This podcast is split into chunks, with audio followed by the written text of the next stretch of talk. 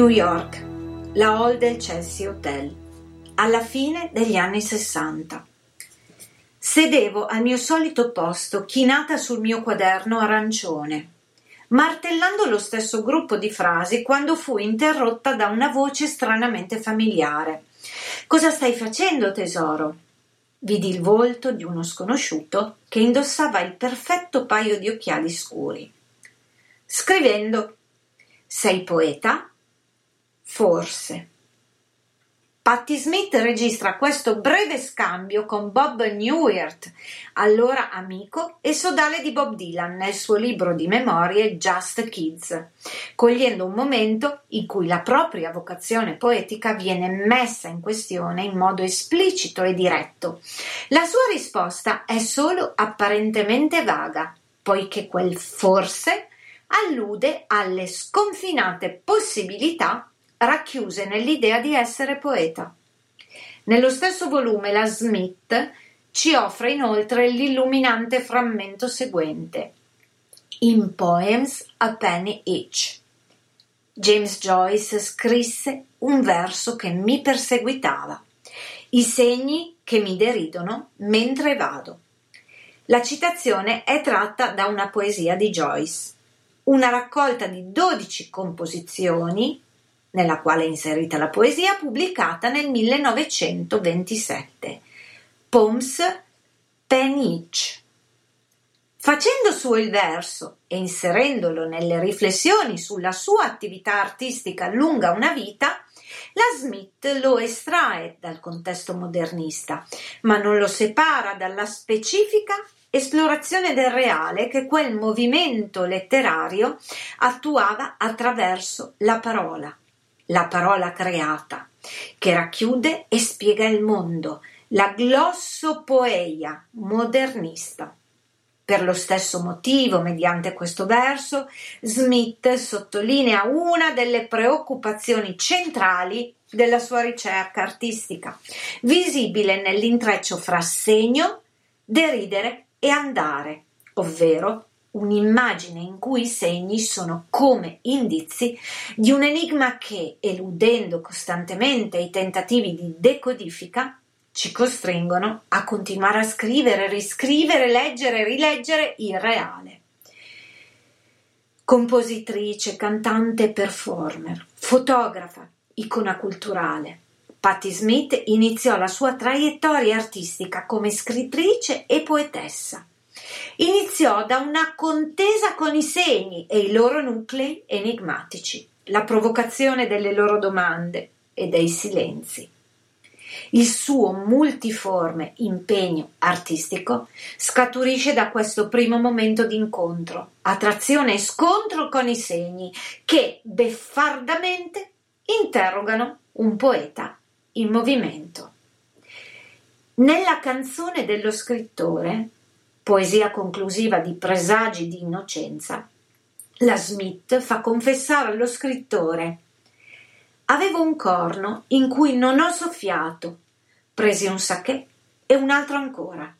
Potevo sentire gli uomini liberi, ebbri di cielo. Che cosa importa il mio grido? Voglia la luna crescere, voglia la fiamma esitare. Banzai, banzai.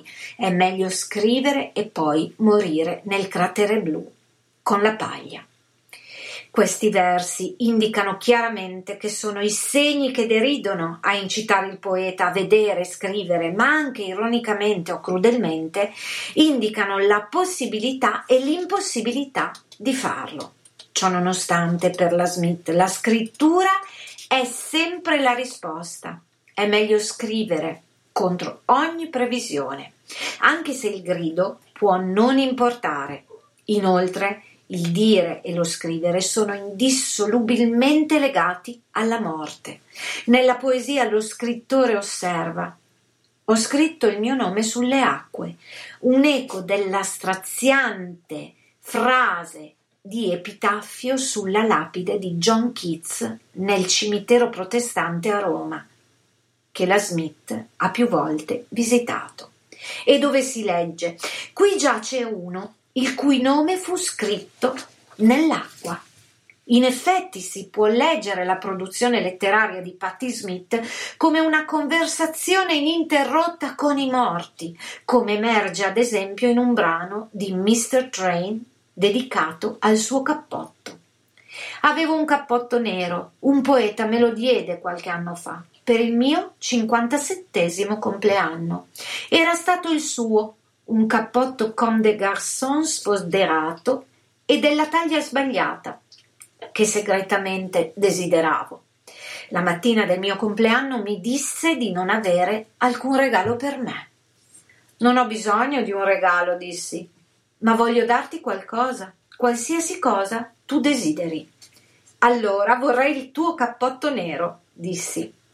Il brano si conclude con le seguenti parole, riecheggianti, rivolte a noi, i suoi lettori. Avete visto il mio cappotto? È il cappotto per parlare coi morti. L'indumento diventa insomma un talismano che rende possibile conversare con generazioni di predecessori, poeti soprattutto, morti ma che rimangono in vita attraverso le loro voci e più in generale gli autori di tutte le letterature del mondo.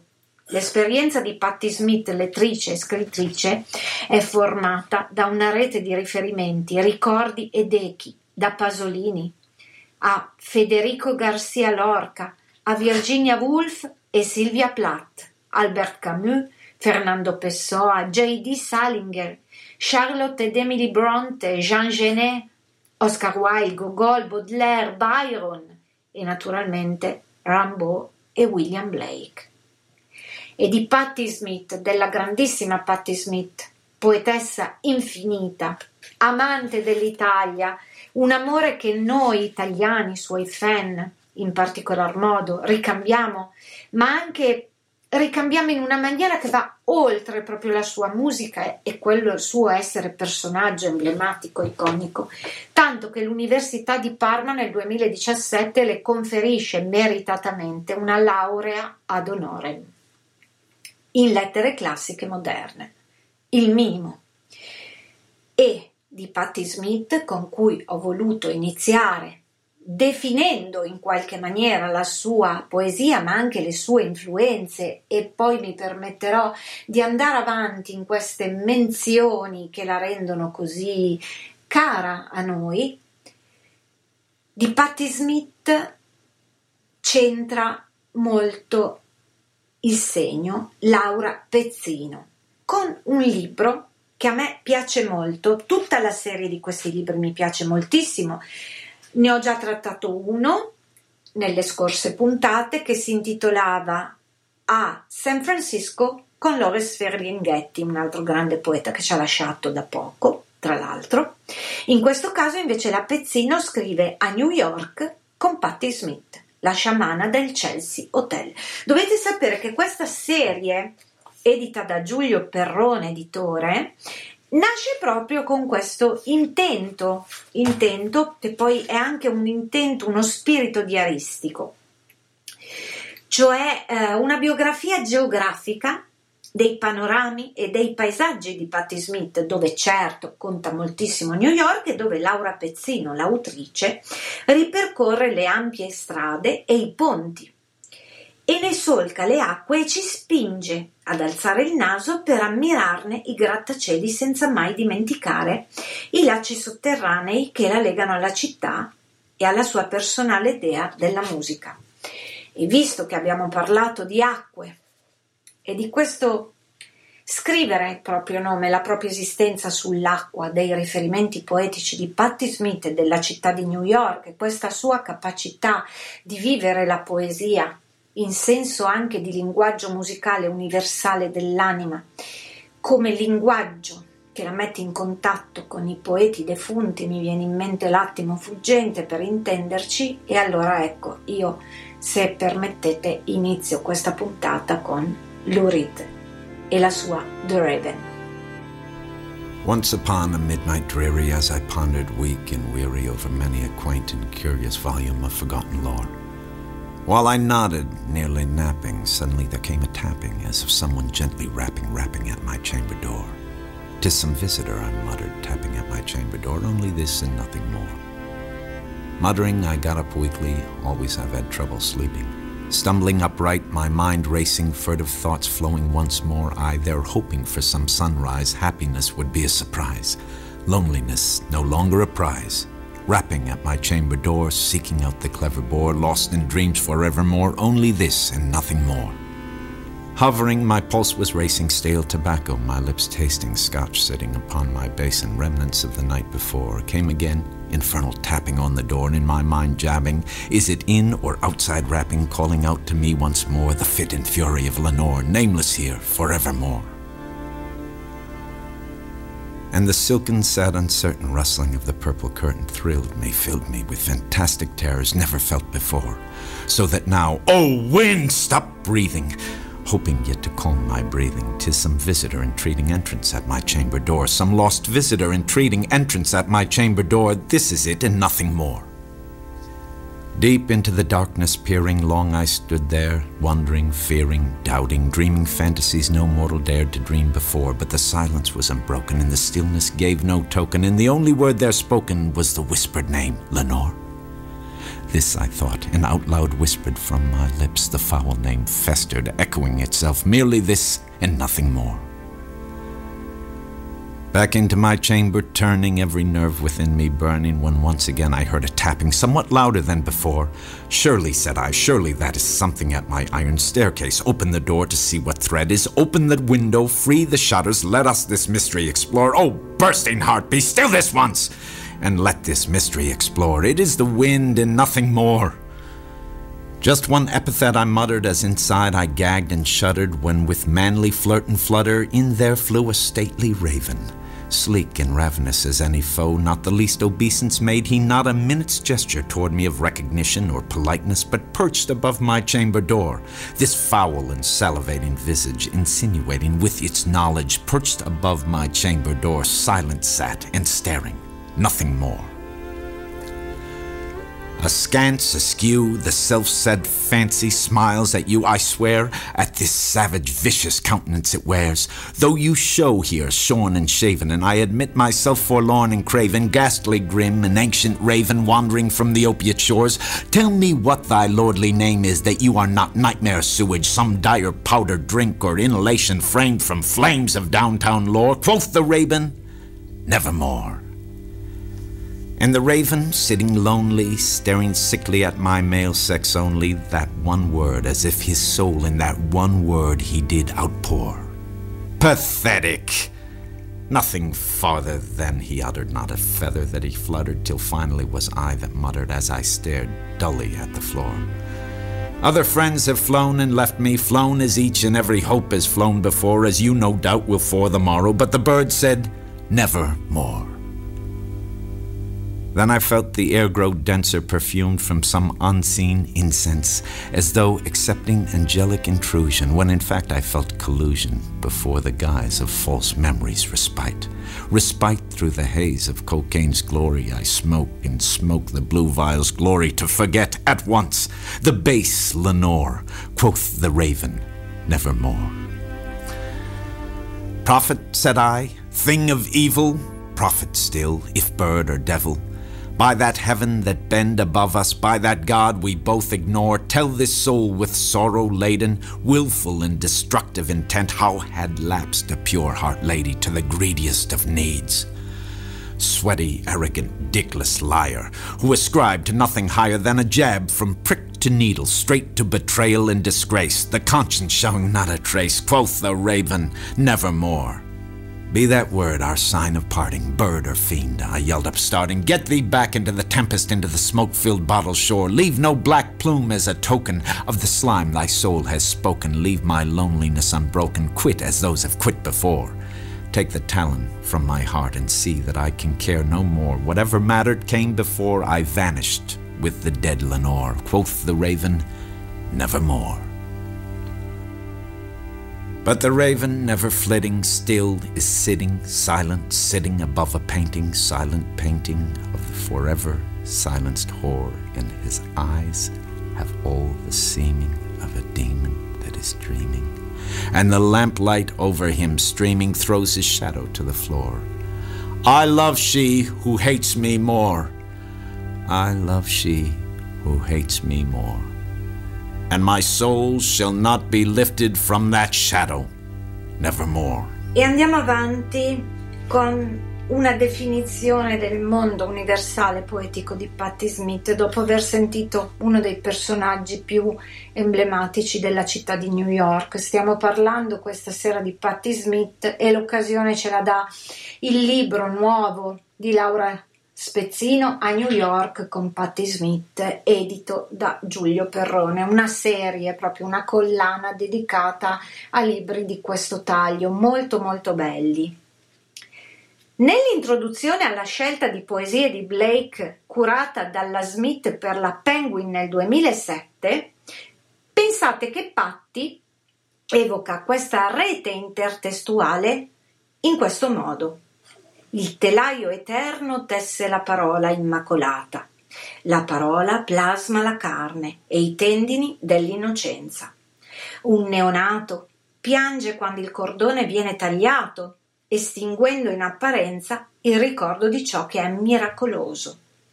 Così evoca Patti un comune destino umano di perdita a cui anche Blake resistette, neutralizzandolo poiché non lasciò mai andare la matassa d'oro del telaio. Blake, per Patti Smith, è un faro e una guida perché far proprio e affrontare Blake significa non essere soli. Camminate con lui, ci intima Patti. Nella concezione artistica della Smith, scrittura e lettura sono sia chiavi sia percorsi. Tramite la conversazione con le voci del passato raggiungiamo una dimensione più alta. La beatitudine dentro di noi, scrive lei in Riflettendo Robert da Mare dei Coralli, il suo libro di poesia in prosa in memoria di Robert Mapplethorpe. Nel contempo la sua scrittura è una conversazione con i vivi che nel presente attraversano il suo cammino, aiutando la sua creatività a svilupparsi e a crescere. Robert Mapplethorpe naturalmente, ma anche Sam Shepard, Allen Ginsberg, Gregory Corso e molti altri. Plasmata e galvanizzata da questo incrocio di passato e presente, la scrittura della Smith è sostenuta da una ricerca di nuove forme di espressione, nuove combinazioni di tradizione e innovazione, espressione dell'irrequietezza sperimentalista della fine degli anni 60 e degli inizi degli anni 70, già percepibile nella sua prima serie di spettacoli poetico-musicali, Rock and Rambeau dedicati appunto al suo poeta francese preferito. Eppure c'è tanto anche Rimbaud nella città di New York, tanti riferimenti di altri grandi songwriter che poi ascolteremo. Fin dall'inizio la scrittura letteraria di Patti Smith è inscindibile dai suoi altri investimenti creativi, dando vita a un vero e proprio progetto interartistico. I suoi primi reading poetici mescolavano musica e testo grazie alla partecipazione di Lenny Kay. Una delle sue prime poesie, Ballad of a Boy Bed, fu scritta per il drammaturgo Sam Shepard. Le sue creazioni letterarie hanno preso forma mediante un dialogo continuo con la pittura, la fotografia, la musica e la cinematografia. I suoi testi fondono le dimensioni visiva, uditiva e verbale, come emerge dalla sua descrizione del momento di ispirazione per la sua prima poesia dedicata alla morte di Robert Mapplethorpe. In riva al mare, dove Dio è ovunque. Poco a poco mi calmai. Stetti a guardare il cielo. Le nuvole avevano i colori di un raffaello, una rosa ferita ebbi la sensazione che l'aveva dipinto lui stesso. Lo vedrete, lo riconoscerete, riconoscerete la sua mano. Queste parole vennero a me e seppi che un giorno avrei visto un cielo disegnato dalla mano di Robert.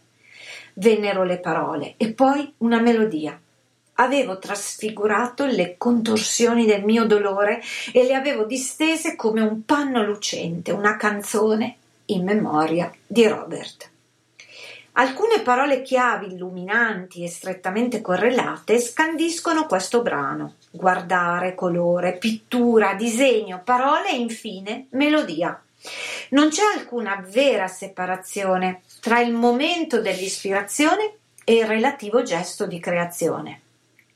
Essi sono parte della stessa trama, illuminanti in un senso molto specifico, poiché il brano rende palese l'importanza per Smith del momento di intuizione o rivelazione.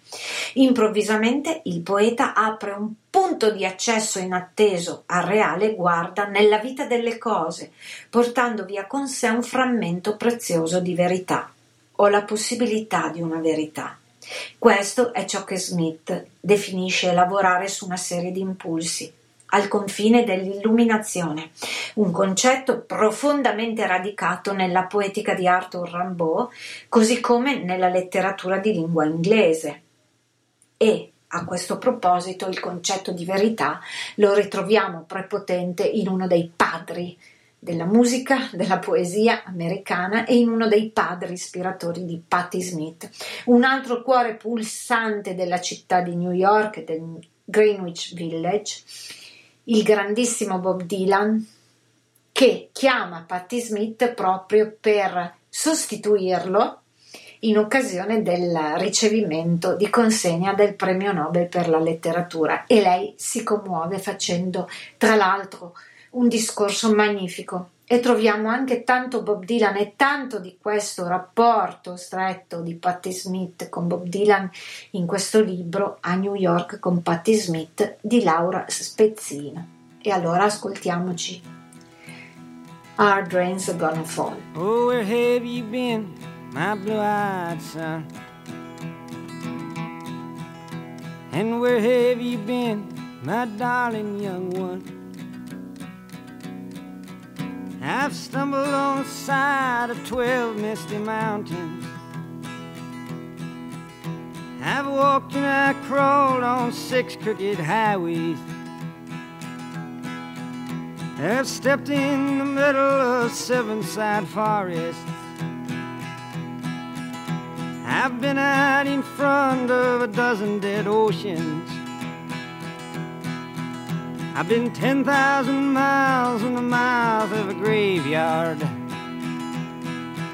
And it's a hard, it's a hard, it's a hard, it's a hard, it's a hard rain. They're gonna fall.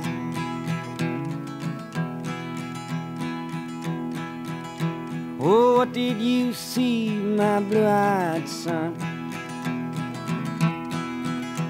And what did you see, my darling young one?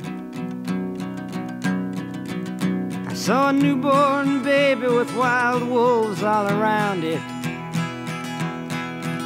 I saw highway diamonds with nobody on it. I saw a black branch with blood that kept dripping saw a room full of men with their hammers a bleeding. I saw a white ladder all covered with water. I saw 10,000 talkers whose tongues were all broken. I saw guns and sharp swords in the hands of young children. And it's hard, it's hard, it's hard and it's a hard, it's a hard rain. They're gonna fall.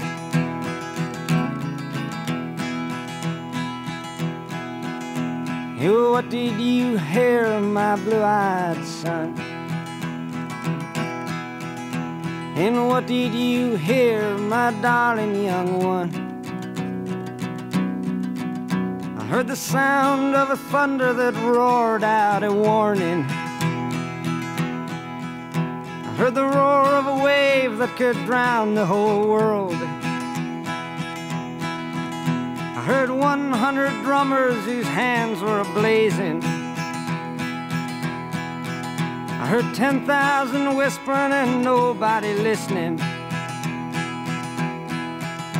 I heard one person starve, I heard many people laughing. I heard the song of a poet who died in the gutter. I heard the sound of a clown who cried in the alley. And it's a hard, it's a hard, it's a hard, it's a hard, it's a hard are gonna fall.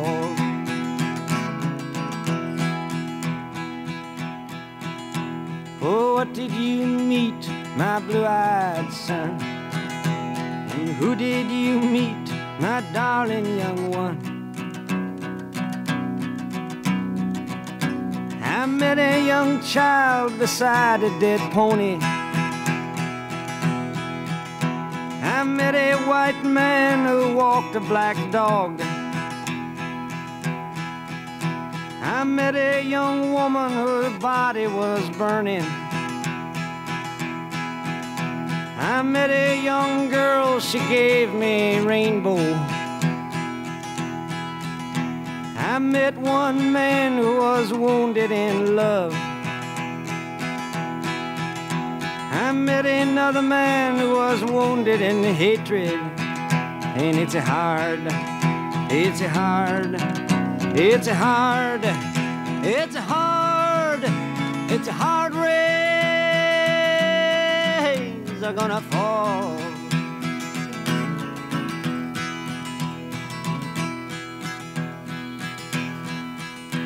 And what'll you do now, my blue-eyed son? And what'll you do now, my darling young one? I'm a going back out for the rain starts a falling. I'll walk to the depths of the deepest dark forest. Where the people are many and their hands are all empty.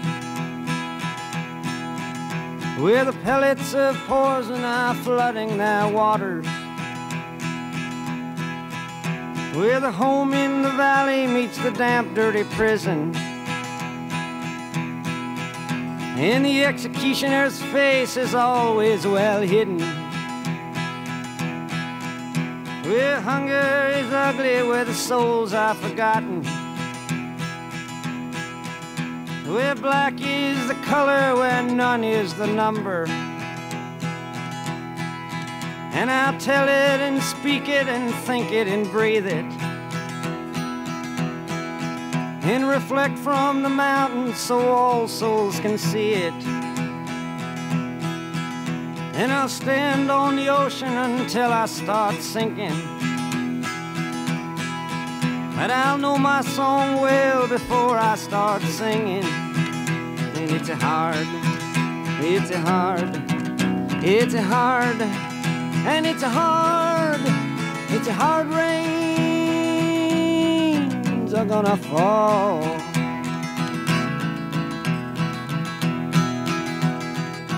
A proposito di Patti Smith, più di recente va detto che la sua ricerca instancabile di nuove forme di interazione artistica e nuovi mezzi espressivi ha destato in lei un interesse per le serie televisive poliziesche e soprattutto una passione per The Killing e la figura del detective Sarah Linden.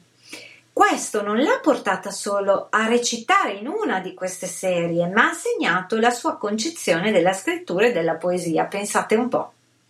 I poeti di ieri sono gli investigatori di oggi, ha osservato Patti, perché i poeti, come i detective, tentano di svelare i misteri dei segni beffardi che compongono il reale, rincorrendo eternamente le illuminazioni al modo di Rimbaud o i momenti di importanza come la Wolf. Tuttavia, l'idea di Patti Smith della scrittura come esplorazione prende anche la forma del movimento fisico, come suggerisce il riferimento al treno nel titolo di M-Train. Il movimento ha svariate configurazioni nella sua vita e nei suoi scritti. Volare per il mondo, camminare per un centro città come un flaneur bodleriano o prendere un treno da Londra allo Yorkshire. Io credo nel movimento, dichiara la Smith. e la sua produzione artistica è legata ai viaggi che spesso sono anche veri pellegrinaggi nei luoghi delle figure chiavi della sua immaginazione. Per esempio un viaggio a Charleville per Rimbaud, oppure in Messico per Frida Kahlo, oppure a Ettonstall per Silvia Plath. Smith attribuisce valore anche al movimento, senza mete apparenti, e questo è molto newyorkese, tra l'altro, poiché nutre la sua ispirazione immergendosi con il movimento, nella polifonia e nella cacofonia dei segni del mondo. Inoltre, questa idea del viaggio come pellegrinaggio introduce la sua concezione della scrittura come pratica sacrale, un atto sacro. Hall L'urlo famigerato di Allen Ginsberg, uno dei suoi libri guarda caso preferiti in assoluto, è particolarmente significativo in tal senso. La Smith prende l'epigrafe per il volume di Collected Lyrics dalla nota a pie pagina di questo iconico poema, manifesto di un'intera generazione. Epigrafe che recita La macchina da scrivere è sacra la poesia è sacra, la voce è sacra, gli uditori sono sacri, l'estasi è sacra. La natura sacrale dell'intero processo di produzione e ricezione del testo scritto è cruciale per Smith, le cui opere sono pervase dalla fede nella santità del reale e dell'esistenza umana. In riva al mare, dove Dio è ovunque scrive nella sua ricostruzione dell'attimo di ispirazione per la poesia a Robert Mapplethorpe citata sopra. Ancora una volta tale senso del sacro Smith lo ritrova profondamente radicato nella figura e nell'opera di William Blake, che descrive come un messaggero e un dio, liberatore, ricettacolo e fonte. Sarebbe però riduttivo concepire la sua attività poetica e più in generale letteraria come esclusivamente incentrata sullo sperimentalismo estetico, addirittura sulla ricerca dell'astrazione, ovvero di un modo di trascendere il reale e proiettarsi verso dimensioni spirituali immateriali. La materialità della sua scrittura è onnipresente. La sua è una scrittura nel mondo e per il mondo. Lo si può rilevare dal modo amorevole con cui esamina gli aspetti pratici e materiali della scrittura intesa come mestiere. Se Allan Ginsberg scrisse La macchina da scrivere è sacra, in M-Train Smith dedica alcune frasi intense alla sua macchina da scrivere e ad altri mezzi di scrittura, così come alcune riflessioni fortemente emotive sulla scrivania di Mapplethorpe in Just Kids, che da oggetto sentimentale ne fanno un luogo di creazione, di esplosione del potere immaginativo. Questi brani poi non sono semplici descrizioni circostanziali. Essi rivelano inoltre come per Smith la scrittura è intrecciata alla materialità dell'esistenza, al flusso della storia, alla dimensione sociale e politica. Prodotte con strumenti, la poesia e la scrittura in generale, sono esse stesse strumenti per far luce sulla realtà e agire in essa e su di essa. In M-Train Patti Smith riflette su che cosa accade quando come lettori sprofondiamo a tal punto nell'universo e nei personaggi di uno scrittore che essi finiscono per mescolarsi con la nostra autocoscienza. Questo non è un fenomeno esclusivamente intratestuale, bensì influisce anche sulla relazione tra il sé, il testo e il mondo in cui esistono. In altre parole, il sé, l'individuo, acquista una consapevolezza più intensa dell'essere nel mondo attraverso il testo, un senso che può poi tradursi in azione. Se dal punto di vista di Patti Smith la scrittura e la lettura riguardano l'essere nel e per il mondo, è in tale prospettiva che diventa visibile ciò che potremmo chiamare la politica della sua immaginazione. I suoi testi esplorano e trasfigurano gli sviluppi tragici del presente per chiamarci alla riflessione e all'azione. E lo ribadisce nel testo di Jubilee dall'album Trampling del 2004. Noi siamo l'amore e il futuro, in mezzo alla furia e allo sfinimento. Chi sogna di gioia e radiosità Chi sogna di guerra e sacrificio? I nostri sacri regni sono schiacciati con le limitazioni alle libertà civili. Richiama i sogni che cantano a te. Che libertà risuoni. In altre parole, la scrittura di Patti Smith è pervasa dall'ottimismo e dalla speranza. Persino nel contemplare un mondo di terrore e paura, proclama che il buio non è mai assoluto quando ciò in cui si crede è la luce.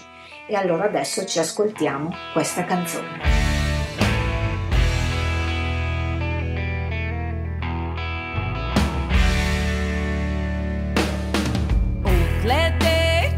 Celebrate neath the cloudless sky. There's so sweet, water pure, fields ripe with rye. Come on, come on, gather round, discard your Sunday shoes. Come on now, on my land, be a jubilee.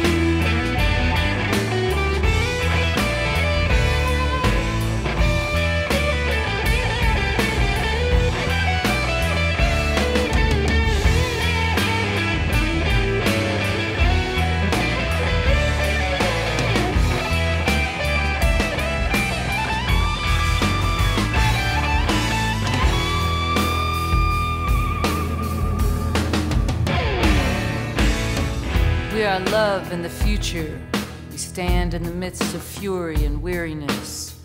Who dreams of joy and radiance? Who dreams of war and sacrifice? Our vital realms are being squeezed, curtailing civil liberties. Recruit the dreams that sing to thee, that. Freedom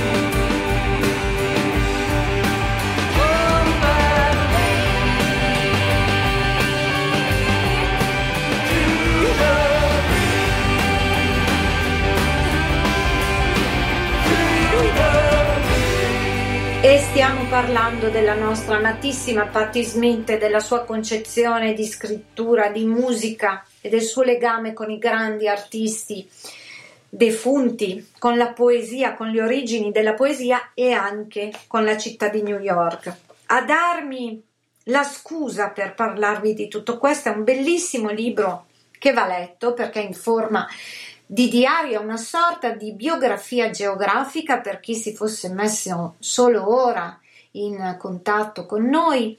Ricordo che stiamo parlando di A New York con Patti Smith di Laura Pezzino, un'autrice veramente bravissima e eh, che davvero riesce a descrivere in maniera molto narrativa anche concetti alti che sto un pochino analizzando parlando di Patti Smith questa sera.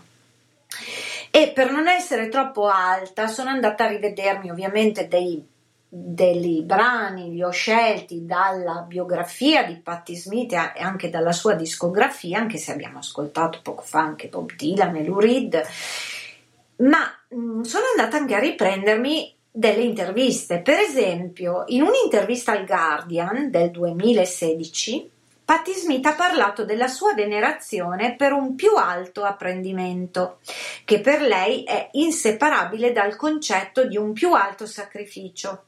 La conoscenza e la consapevolezza più profonde portano con sé i sacrifici più alti richiesti dall'essere nel mondo in modo responsabile. Una più alta responsabilità dunque. Così, quando Patti Smith in M-Train manifesta il desiderio di rinascere tra le pagine di un libro, non sta esprimendo l'auspicio di perdersi in una dimensione di pura fantasia di evasione, per contro, aspira a immergersi per intero in quel più alto apprendimento che ci costringe a diventare individui più consapevoli, più profondamente impegnati e agguerriti. Rinascere nei libri significa raggiungere la piena consapevolezza di chi siamo e dove siamo. Attraverso le sue opere letterarie, che poi sono anche quelle musicali, perché non esisterebbero le canzoni di Patti Smith senza i suoi testi, lei invita i lettori e gli ascoltatori a rinascere in questa maniera, ad entrare in una realtà più intensa e vera. I poeti ci danno parole, non solo i poeti, anche gli altri scrittori, cantanti, performance, gli artisti più in generale, ci prestano le parole per un po' o per sempre. Attraverso di loro possiamo essere e agire in modo diverso in questo mondo, ma anche guardando oltre esso.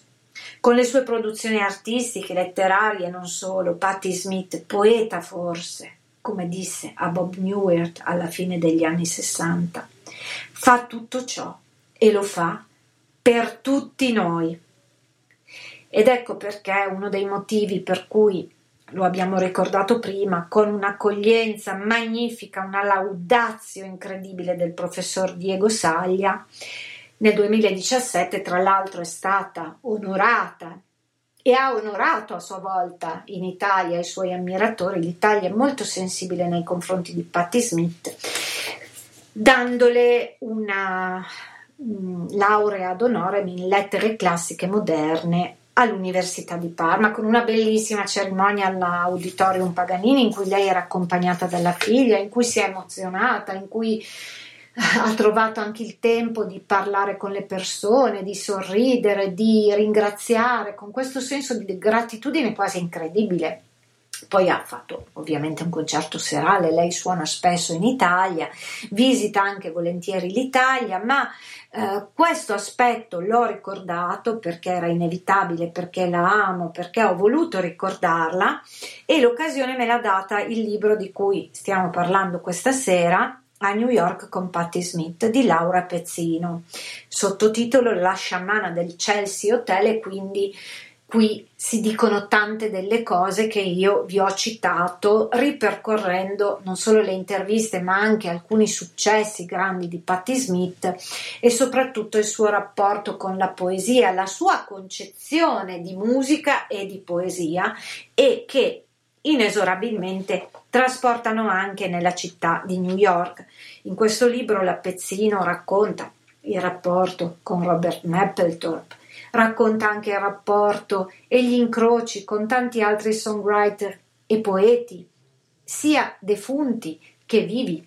Prima abbiamo ascoltato Patti Smith e mm, abbiamo ascoltato in precedenza Bob Dylan e ancora prima Lou Reed.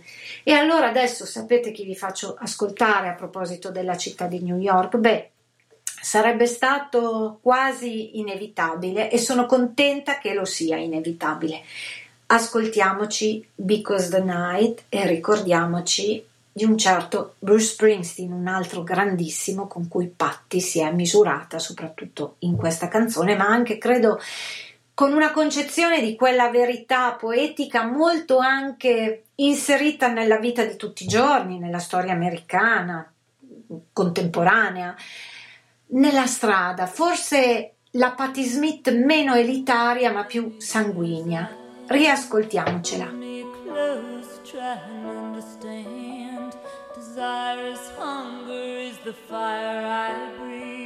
Love is a banquet on which we feed.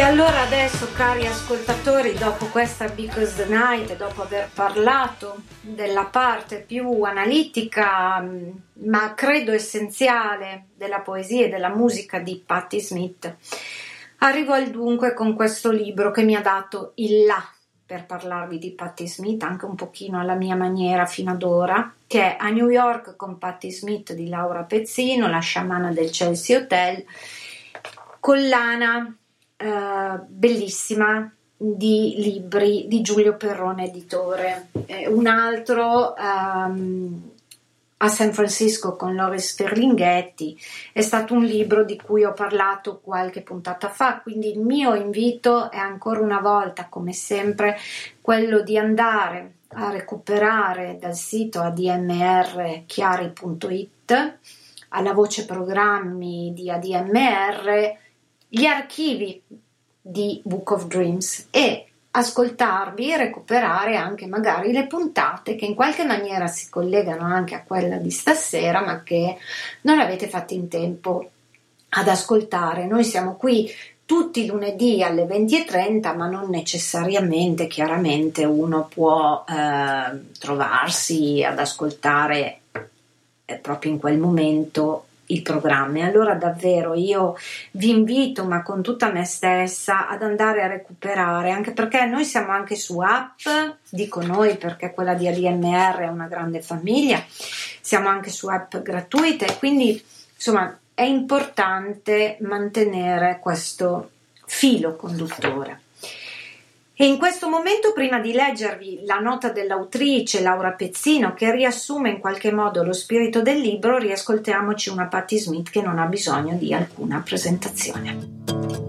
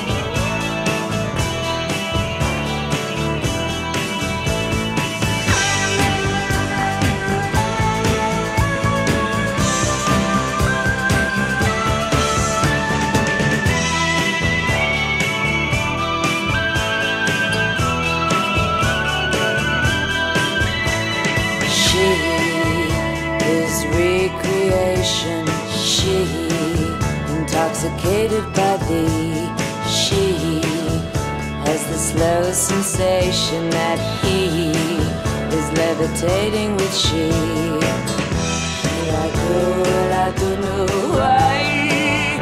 I spin so ceaselessly till I lose my sense of gravity. I'm dead.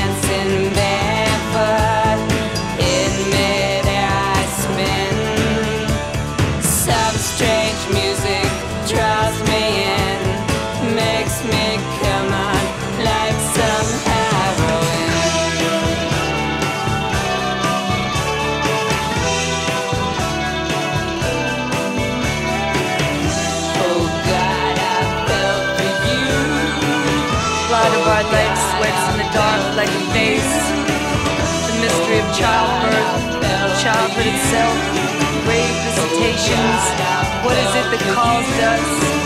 Why must we pray screaming? Why must not death be redefined? We shut our eyes, we stretch out our arms and whirl in a pane of glass, in asphyxiation.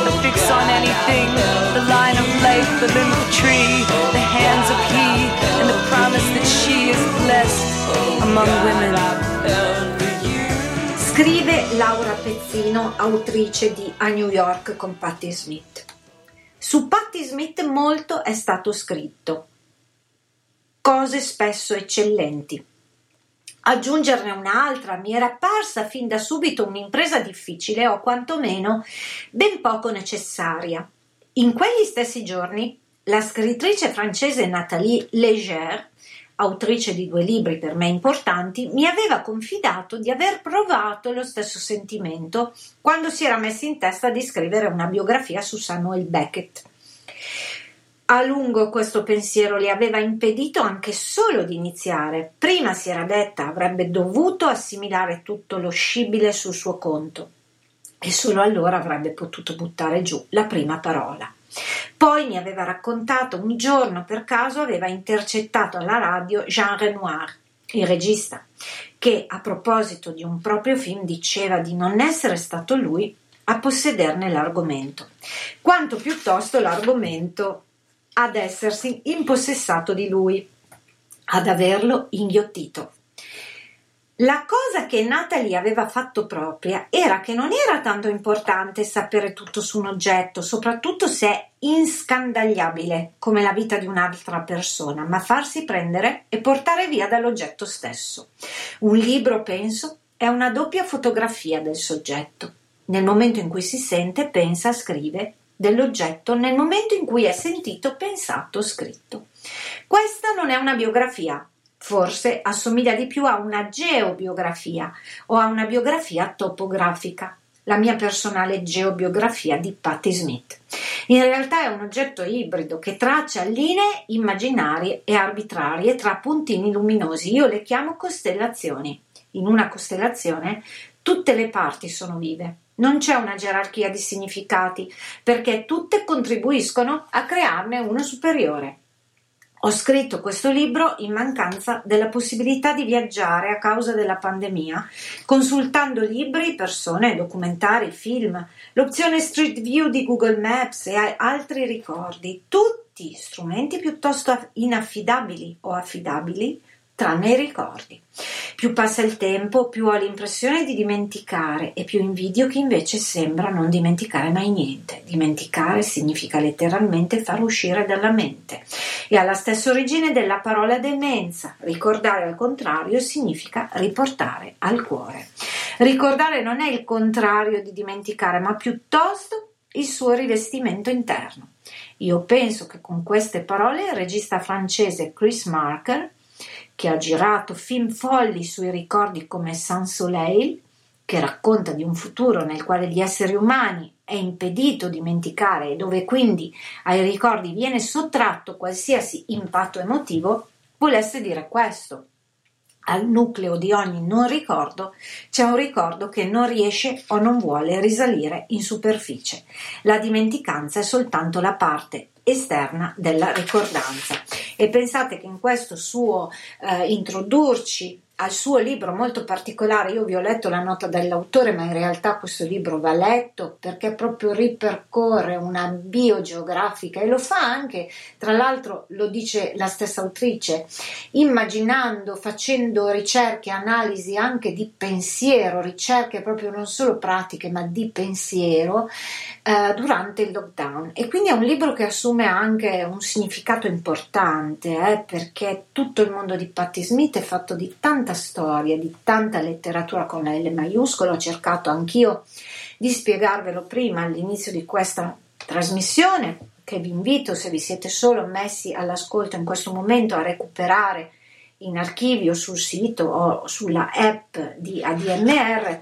Ebbene, Laura Pezzino Romagnola vive a Milano dove lavora come giornalista, ci regala appunto per Giulio Perrone editore a New York con Patti Smith. E sulle note di un'altra bellissima canzone eterna, simbolica, iconica che facciamo nostra, almeno io personalmente sì e voglio condividere questo forte messaggio insieme a voi e insieme a Patti, ovunque lei si trovi, God bless her, che Dio la benedica e allora io vi lascio al resto della serata e dei programmi qui su ADMR e vi rinnovo l'appuntamento al prossimo lunedì, come sempre alle ore 20 e 30.